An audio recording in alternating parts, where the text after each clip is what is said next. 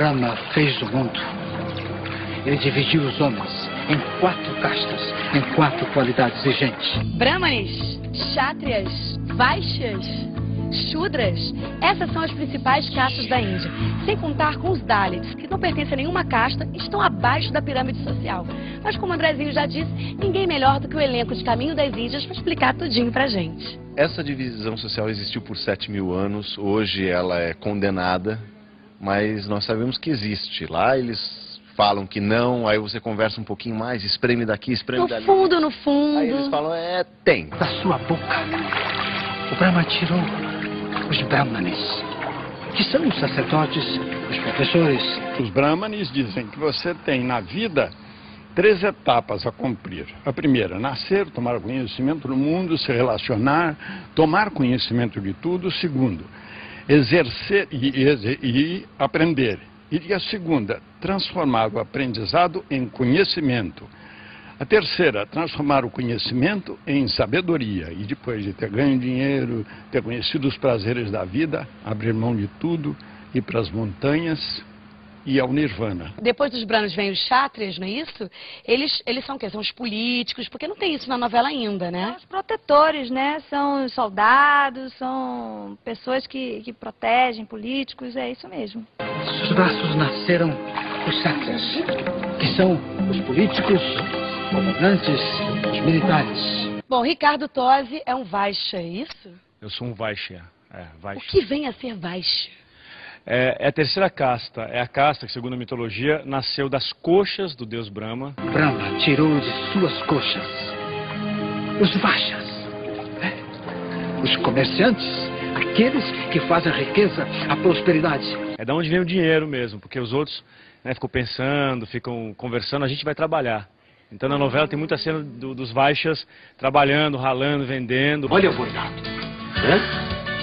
Nossa, que riqueza. Bom, depois dos Vaixas tem os Shudras, é isso, Paulinha? Isso, são os Shudras, que é a última casta, que são os pés do Brahma.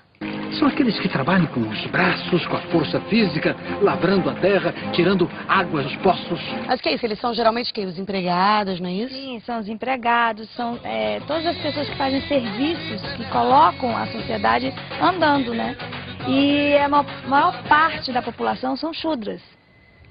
Então, assim, se os Shudras não fazem os seus serviços, né? é, os Brahmanes e os outros não Ninguém tem nada, é. é. Quatro anos que eu não vejo meu marido. Ah, não se lastimem, mulher. Você comprou uma casa com o dinheiro que ele mandou, não comprou? Eu sei, eu sei que se não fosse o trabalho dele, eu não tinha minha casa. E você teve na Índia, né, Paula? Como é que foi? Você viu essa divisão? Realmente lá existe isso?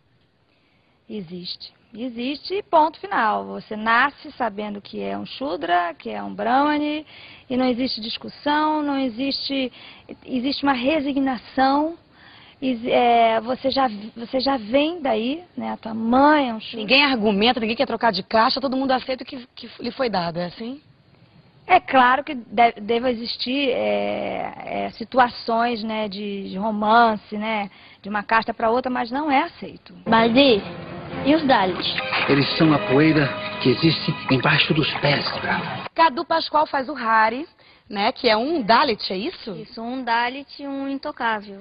que, que significa isso? Explica pro pessoal de casa. Bom, os Dalits, eles não nasceram do deus Brahma. Ele, na verdade, é a poeira debaixo dos pés. Então, eles não são dignos de nada, né?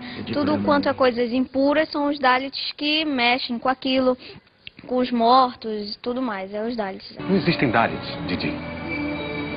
Deus existe para todas as pessoas do mundo. Caribe não sabe o que está dizendo. Caribe fala assim porque nasceu sair. Maravilha, e o povo de casa já está entendendo tudo depois dessa matéria, né, gente? E vocês fiquem ligadinhos e continuem assistindo. Caminho das Índias. Baguan que ele